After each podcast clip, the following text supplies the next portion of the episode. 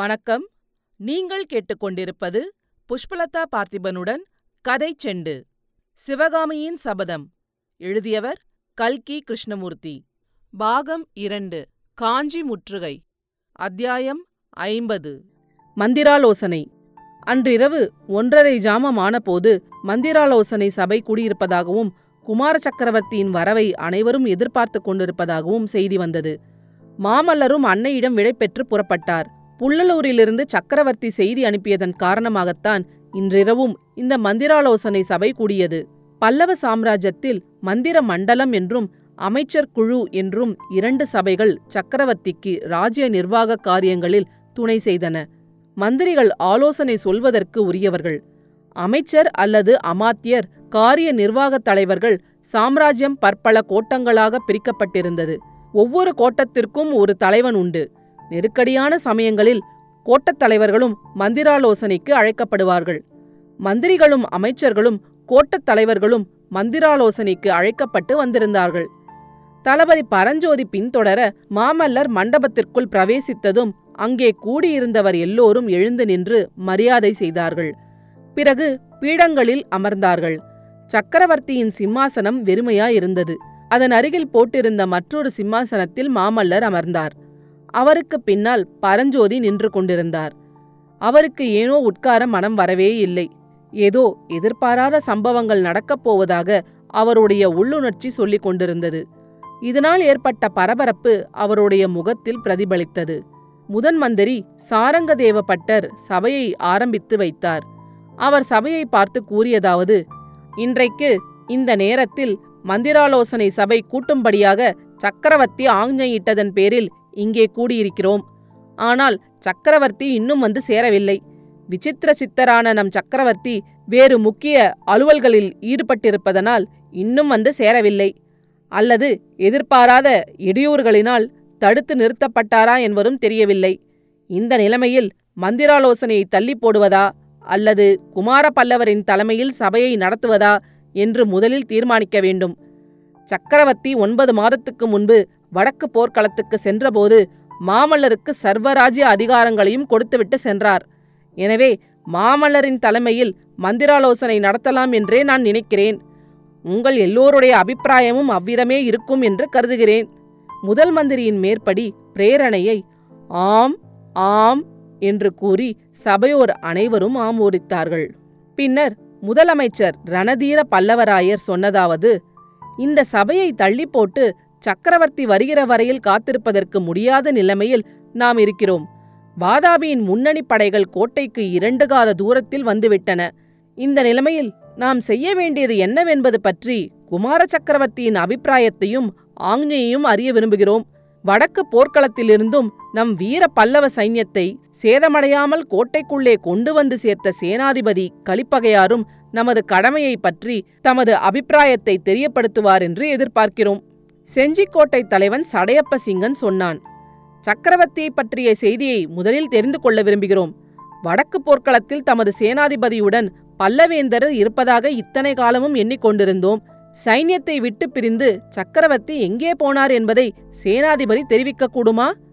சேனாதிபதி கலிப்பகையார் கூறினார்: 10 தினங்களுக்கு முன்னால் சக்கரவர்த்தி 2000 வீரர்களுடன் வடக்கு போர்க்களத்திலிருந்து புறப்பட்டார். காஞ்சி கோட்டைக்கு சைன்யங்களுடன் வந்து சேரும்படி எனக்கு கட்டளையிட்டு விட்டு சென்றார். அப்புறம் எனக்கு தகவல் ஒன்றும் தெரியாது. புள்ளலூர் போர்க்களத்துக்கு செல்வதாக நான் ஊகித்தேன். சக்கரவர்த்தி அழைத்து சென்ற வீரர்களில் திரும்பி வந்திருப்பவர்கள் அவ்விதமே சொல்கிறார்கள். புள்ளலூர் போர்க்களம் என்றதும் அங்கிருந்தோர் அனைவருடைய கண்களும் மாமல்லரை நோக்கின. சபையின் நோக்கத்தை அறிந்து கொண்டு மாமல்லர் பேசினார். சேனாதிபதி ஊகித்தது உண்மை. தந்தை புள்ளலூர் போர்க்களத்துக்குத்தான் வந்தார். ஆனால் இன்னும் இங்கு வந்து சேரவில்லை என்பது எனக்கு வியப்பாகவே இருக்கிறது. உங்களையெல்லாம் கோட்டை வாசலில் சந்தித்த போது என் தந்தை அரண்மனையில் என்னை எதிர்பார்த்து கொண்டிருக்கிறார் என்று எண்ணினேன். அரண்மனைக்கு வந்ததும் பெரும் ஏமாற்றமடைந்தேன். என் அருமை தோழர் பரஞ்சோதிக்கு சக்கரவர்த்தி அனுப்பியிருந்த ஓலையிலிருந்து அவ்விதம் நாங்கள் நினைக்க நேர்ந்தது. தளபதி, எல்லா விவரங்களையும் இவர்களுக்குச் சொல்லுங்கள். அவ்விதமே தளபதி பரஞ்சோதி புள்ளலூர் போரின் விவரம், துர்விநீதன் தோற்று ஓடியது, அவனை துரத்தி கொண்டு தாங்கள் சென்றது, சக்கரவர்த்தியும் வேறு மார்க்கமாக தெற்கு நோக்கி வந்தது, மாமல்லர் வெள்ளத்தில் அகப்பட்டு கொண்டு மண்டபப்பட்டு கிராமத்தில் ஒதுங்கியது, தாம் அவரை தேடியது, துர்விநீதனை சக்கரவர்த்தி சிறைப்படுத்திவிட்டு தமக்கு ஓலை அனுப்பியது ஆகிய விவரங்களை சபையோருக்கு எடுத்து கூறினார். ஆயனர் சிவகாமி விஷயத்தை மட்டும் அவர் பிரஸ்தாபிக்கவில்லை. அதன்மேல் முதன் மந்திரி சாரங்க தேவபட்டர் கூறியதாவது: சக்கரவர்த்தி இல்லாத சமயத்தில் நம்முடைய பொறுப்பு பன்மடங்கு அதிகமாயிருக்கிறது. தென் தமிழ்நாட்டு இதுவரையில் கண்டிராத பெரிய பகைவர் படை நம்மை நெருங்கி வந்து கொண்டிருக்கிறது. அந்த நிலைமையில் நாம் செய்ய வேண்டியதை பற்றி குமார சக்கரவர்த்தியின் அபிப்பிராயத்தை தெரிந்து கொள்ள விரும்புகிறோம். கோட்டத் தலைவர்களும் மாமல்லரின் ஆஞ்ஞையை எதிர்பார்க்கிறார்கள். காஞ்சிக்கோட்டை முற்றுகைக்கு உட்படுவதற்குள் அவர்கள் தங்கள் தங்கள் கோட்டத்துக்கு திரும்பி போய்விட வேண்டுமல்லவா? இதையெல்லாம் கேட்டுக்கொண்டிருந்த மாமல்லர் உடனே மறுமொழி எதுவும் சொல்லவில்லை. ஏதோ தீவிரமான சிந்தனையில் ஆழ்ந்தவராக காணப்பட்டார். அதை கவனித்த முதலமைச்சர் ரணதீர பல்லவராயர், முதலில் வடக்கு போர்க்களத்திலிருந்து திரும்பி வந்திருக்கும் சேனாதிபதி கலிப்பகையார் தமது அபிப்பிராயத்தை சொல்வது நல்லது. சக்கரவர்த்தி இந்த சபை கூட்டச் சொன்ன தன் நோக்கம் என்ன என்பது அவருக்கு தெரிந்திருக்கக்கூடும் என்றார். சேனாதிபதி கலிப்பகையார் தம் ஆசனத்திலிருந்து எழுந்து நின்று சொல்லத் தொடங்கினார். சக்கரவர்த்தி இந்த மந்திராலோசனை சபையை கூட்டியதன் காரணம் காஞ்சி முற்றுகை சம்பந்தமானதுதான். முற்றுகை ஒருவேளை ஓராண்டு காலம் நீடித்தாலும் நீடிக்கலாம் என்று சக்கரவர்த்தி எதிர்பார்க்கிறார். இந்த ஒரு வருஷமும் கோட்டைக்குள்ளே இருப்பவர்களுக்கும் வெளியில் இருப்பவர்களுக்கும் சம்பந்தம் எதுவும் இராது. ஓலை போக்குவரவுக்கும் இடமிராது. காஞ்சிக்கோட்டை முற்றுகைக்கு உட்பட்டிருக்கும் காலத்தில் நமது கோட்டத் தலைவர்கள் செய்ய வேண்டியது என்ன என்பதை அவர்களுக்கு சக்கரவர்த்தி சொல்ல விரும்பினார். அவர் சொல்ல விரும்பியது என்ன என்பதை நான் அறியேன். சேனாதிபதி ஒன்று கேட்க விரும்புகிறேன். வாதாபி படைகள் கோட்டை வாசலுக்கு எப்போது வந்து சேரும் என்று நினைக்கிறீர்கள் என்று கோட்டத் தலைவரில் ஒருவர் கேட்டார். நாளை சூரியோதயத்துக்கு வந்து சேரலாம். அஸ்தமனத்துக்குள் கோட்டையை நாலாபுரமும் சூழ்ந்து கொள்ளக்கூடும். அப்படியானால் கோட்டைக்கு வெளியே போகிறவர்கள் நாளை சூரியோதயத்துக்குள் போய்விட வேண்டுமல்லவா?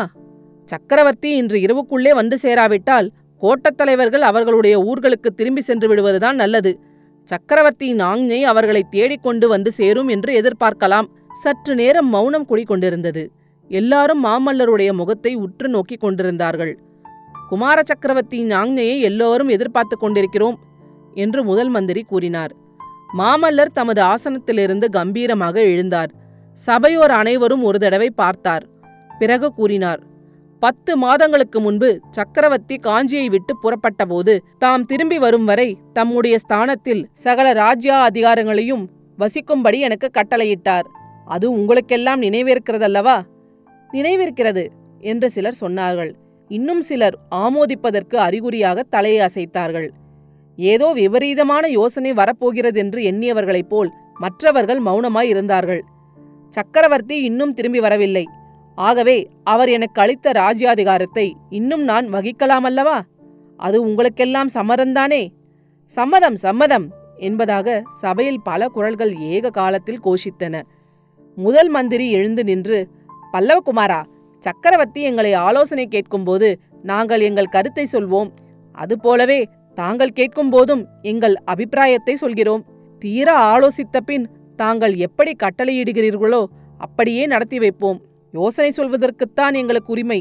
ஆஞ்ஞையிடும் உரிமை தங்களது என்றார். சந்தோஷம். நீங்கள் சொல்ல வேண்டிய யோசனையெல்லாம் சொல்லுங்கள், கேட்டுக்கொள்கிறேன். ஆனால் என்ன செய்ய வேண்டும் என்பதை பற்றி நான் முன்னமே முடிவு செய்துவிட்டேன். மந்திரிகளே, அமைச்சர்களே, கோட்டத் தலைவர்களே, அனைவரும் கேளுங்கள். படையெடுத்து வந்த பகைவர்களுக்கு பயந்து கோட்டைக்குள் ஒளிந்து கொள்வது என்பது பல்லவ குலத்துக்கு என்றும் அழியாத அவமானத்தை உண்டு பண்ணக்கூடியது.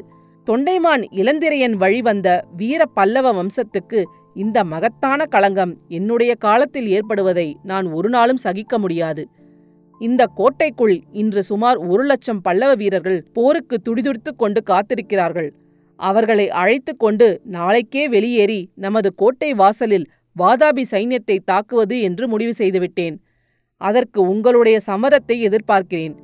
தளபதி பரஞ்சோதி என்னுடன் போர்க்களத்துக்கு வருவார். பரஞ்சோதிக்கு பதிலாக சேனாதிபதி கலிப்பகையாரை கோட்டை காவலுக்கு நியமிக்கிறேன். இதற்கு உங்களுடைய சம்மதம் தெரிந்து கொண்ட பிறகு வெளியூர் கோட்டத் தலைவர்களுக்கு நான் சொல்ல வேண்டியதை சொல்கிறேன். மாமல்லர் பேச்சை நிறுத்திய போது இடி இடித்து ஓய்ந்தது போல் இருந்தது. மந்திரிகளும் அமைச்சர்களும் ஒருவரது முகத்தை ஒருவர் பார்த்தார்கள். யாருக்கும் பேச நாய் எழவில்லை. அடுத்த அத்தியாயத்தில் விரைவில் சந்திப்போம். கதைச்செண்டு பற்றி உங்கள் நண்பர்களிடமும் உறவினர்களிடமும் பகிரவும். உங்கள் கருத்துக்களை கமெண்ட்டுகளில் பதிவிடுங்கள். உங்கள் கருத்துக்களை கேட்க ஆவலுடன் காத்துக்கொண்டிருக்கின்றேன். நன்றி. நீங்கள் கேட்டுக்கொண்டிருப்பது புஷ்பலதா பார்த்திபனுடன் கதைச்செண்டு.